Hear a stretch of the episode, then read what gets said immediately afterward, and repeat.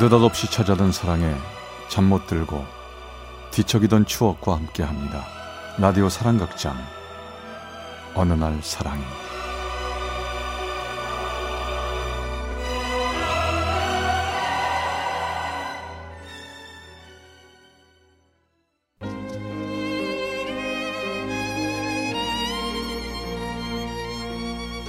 사랑의 체험수기 어느 날 사랑이 제 176화 중고 사이트의 인연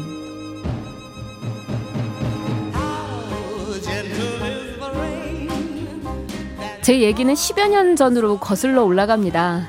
그때 전 변변한 남자친구 한번 사귀지 못한 솔로였고 친구와 함께 자취를 하고 있었는데요. 어느 날 친구가 그러더군요. 예. 이번 가을에 나 철호 씨랑 결혼하기로 했어. 정말? 음. 어, 드디어 하는구나. 어, 축하해, 축하해. 진짜 잘 됐다. 아유, 그냥 너랑 헤어지는 게 섭섭할 뿐이지 뭐. 어, 참 우리 쓰던 물건 이거 다 어차피 내가 결혼하면 다 새로 사야 되니까 이거 네가 다 써. 친구와 저는 알뜰히 돈을 모아 신혼부부가 살림 장만하듯 하나 둘씩 살림을 사 모았거든요. 물건을 살 땐 친구와 제가 똑같이 돈을 냈었는데 어쨌든 제가 다 가지려니 좀 미안한 마음이 들었습니다. 미안해서 어쩌지? 나야 좋은데 너는 돈도 나랑 똑같이 어, 내고 산 물건인데 다 나 주고 가면 내가 미안하잖아. 아, 뭘 미안해. 내가 더 미안하지. 이제 너 혼자 자취해야 하는데 걱정도 되고 말이야. 고맙다 친구야.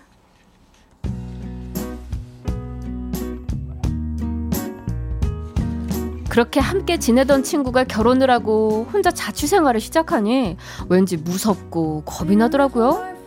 시간이 지나면 괜찮아지겠지 했는데 자꾸만 친구의 빈자리가 느껴져 저는 결국 친구가 결혼한 지 석 달 만에 시골 엄마 집으로 내려가기로 결심했습니다. 그러기 위해서는 짐 정리가 필요했죠. 아유 그래 잘 생각했다. 나도 너 혼자라 걱정 많이 했거든. 어 직장은 뭐 그 집 근처에서 다시 구하면 되지 뭐. 아, 근데 살림을 또 어떻게 처분하지? 예, 그 중고 사이트 한번 알아봐. 거기에 물건 올려놓으면 사가는 사람이 있대. 중고 사이트? 음, 어, 그래 한번 해봐야 되겠다. 전 쓰던 세탁기, 냉장고, 침대, 그릇 등을 중고 사이트에 올려놨습니다. 친구의 조언대로 사진도 찍고 구구절절 물건을 왜 파는지까지도 열심히 써놨죠. 애인처럼 소중히 아끼던 가전제품과 깨끗한 살림 도구들을 결혼을 앞두고 있어 눈물을 머금고 처분합니다. 어서 사가세요. 중고 사이트에 물건을 내놓은 지 며칠 후 한 통의 전화가 걸려왔습니다. 아 저기 인터넷에 세탁기를 내어 놓으셨던데 지역이 어디세요? 대전이고요. 저 뿌리 공원 아세요? 거기 근처 살아요. 아 제가 사는 곳이랑 가까운 곳이네요. 그럼 내일 제가 가지러 가도 될까요? 아, 그럼요. 내일 저녁에 오세요. 전 중고 사이트에 물건을 파는 일이 처음이었기에 처음엔 장난 전화가 아닐까 싶었는데 다음 날 저녁 허름한 옷차림을 한 남자가 제 자취방을 찾아왔습니다. 아, 제가 정비 일을 하는데요. 사무실에다 놓고 쓸 작업복이랑 장갑 바는 세탁기가 필요했거든요. 좋지는 않아도 세탁기가 돌아만 가면 되는데 어 이거 딱인 것 같은데요? 좋습니다. 이거 제가 사도 되죠? 아, 그럼요. 저야 좋죠. 그 사람은 세탁기를 들어 자기 차에 싫더군요. 그러면서 절 보더니 이러는 겁니다. 근데 언제 결혼하세요? 뭐 결혼 때문에 처분하신다고 하셨잖아요. 결혼이요? 아, 사실은 제가 하는 게 아니라요. 같이 살던 친구가 결혼해서 어, 같이 쓰던 거 팔고 집에 내려가려고요. 아 그러시군요. 아, 저기 예. 혹시 저 밥그릇, 국그릇 필요하시면 제 서비스로 좀 드릴까요? 서비스요? 아 좋습니다. 세탁기를 판 지 며칠 후 전혀 팔릴 것 같지 않던 냉장고를 산다는 연락이 왔는데요. 아니 놀라운 건 바로 며칠 전 냉장고를 사갔던 그 남자였습니다. 어, 어떻게 된 거예요? 또 사시게요? 아예그 그게요. 얼른 짐 빼야 시골 내려가신다면서요. 뭐 마침 저희 옆 사무실에서 저렴한 냉장고 구한다고 하길래 소개시켜줬습니다.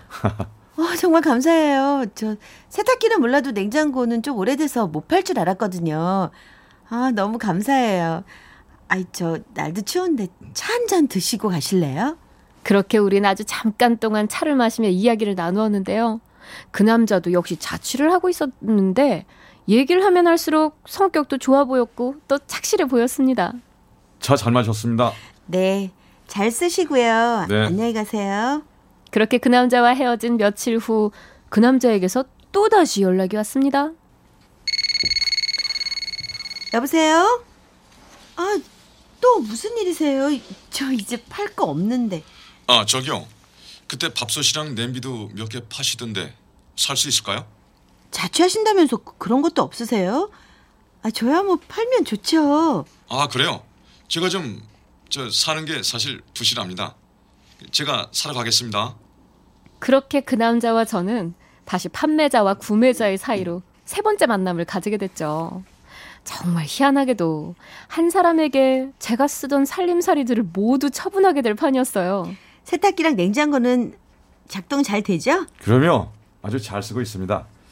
아, 밥솥과 냄비는 어디 있죠? 아, 네, 저쪽에 따로 싸놨어요. 자 이제 방 빼실 수 있겠네요. 짐이 거의 다 빠져서. 아, 저 그런데 저기 제가 가끔 전화 드려도 될까요? 아, 에, 왜요? 아, 더 필요한 물건이 있으세요? 진지하게 묻는 그 사람의 말뜻을 전 처음에 못 알아들었습니다. 아 그런 뜻이 아니라 어, 여기서 세탁기 사가고 난 다음 날부터 자꾸만 저 그, 그쪽 얼굴이 생각이 나서요.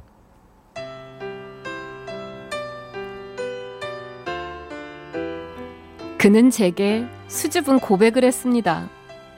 저는 너무도 갑작스런 질문에 얼굴이 벌개지며 아무 대답도 하지 못했고 그 남자는 당황스러운 듯 제 자취집을 빠져나갔습니다. 그 후 전 그 남자의 고백이 그냥 장난이려니 생각하며 잊어버렸고 얼마 후 짐을 정리해 시골로 내려갔죠. 누구세요? 저요. 세탁기 사간 사람인데 기억나시죠? 아, 집에 가보니까 시골로 내려가셨다고 하던데 언제 대전 오실 일 있으면 연락 주세요. 제가 밥 한번 대접하겠습니다. 밥이요? 네, 알겠습니다. 가면 연락 드릴게요. 이상하게도 그 사람하고 전화 통화를 하고 나면 기분이 좋았습니다. 한번 만나보고 싶은 마음이 들었죠. 전 결혼을 한 친구 얼굴도 볼 겸 해서 대전으로 갔고 친구를 만난 후 그 남자를 만났습니다. 연락 줘서 고맙습니다. 언제나 연락 올까 하면서 이제나 저제나 기다리고 있었습니다. 그때 제 고백 기억하시죠? 아, 저는 그냥 장난처럼 하는 말이라고 생각했었어요. 누가 그런 장난을 칩니까? 저 매일매일 그쪽 얼굴이 생각나요. 우리 한번 사귀어 봅시다. 좋아요. 한번 사귀어 봐요. Is even more than anyone that you adore. 저는 좋은 사람 같다는 느낌에 교제를 허락하고 사귀게 되었습니다.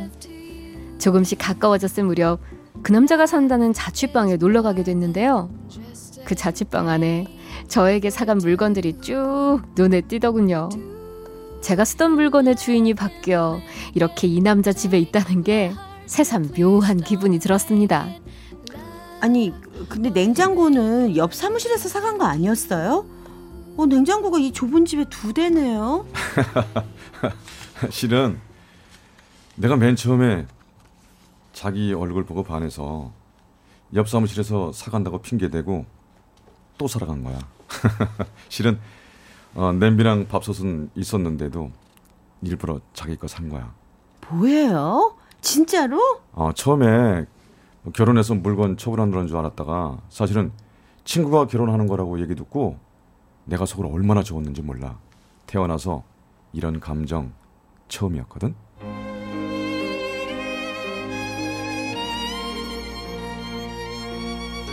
저요. 그 사실을 알고 그 남자가 더 좋아졌습니다. 그렇게 중고 사이트의 판매자와 구매자로 만난 인연으로 우린 연인이 됐고 2년 후에 결혼을 했답니다. 지금도 저희 집에는 당시 남편이 저에게 샀던 냄비와 그릇 몇 개들이 추억의 물건들처럼 남아 있어요. 조금은 특이한 인연이지만 그그 누구보다도 행복한 결혼 생활을 하고 있습니다. 중고 물건은 짭짤한 수입을 주기도 하지만 이렇게 사랑을 실어 나르기도 한답니다.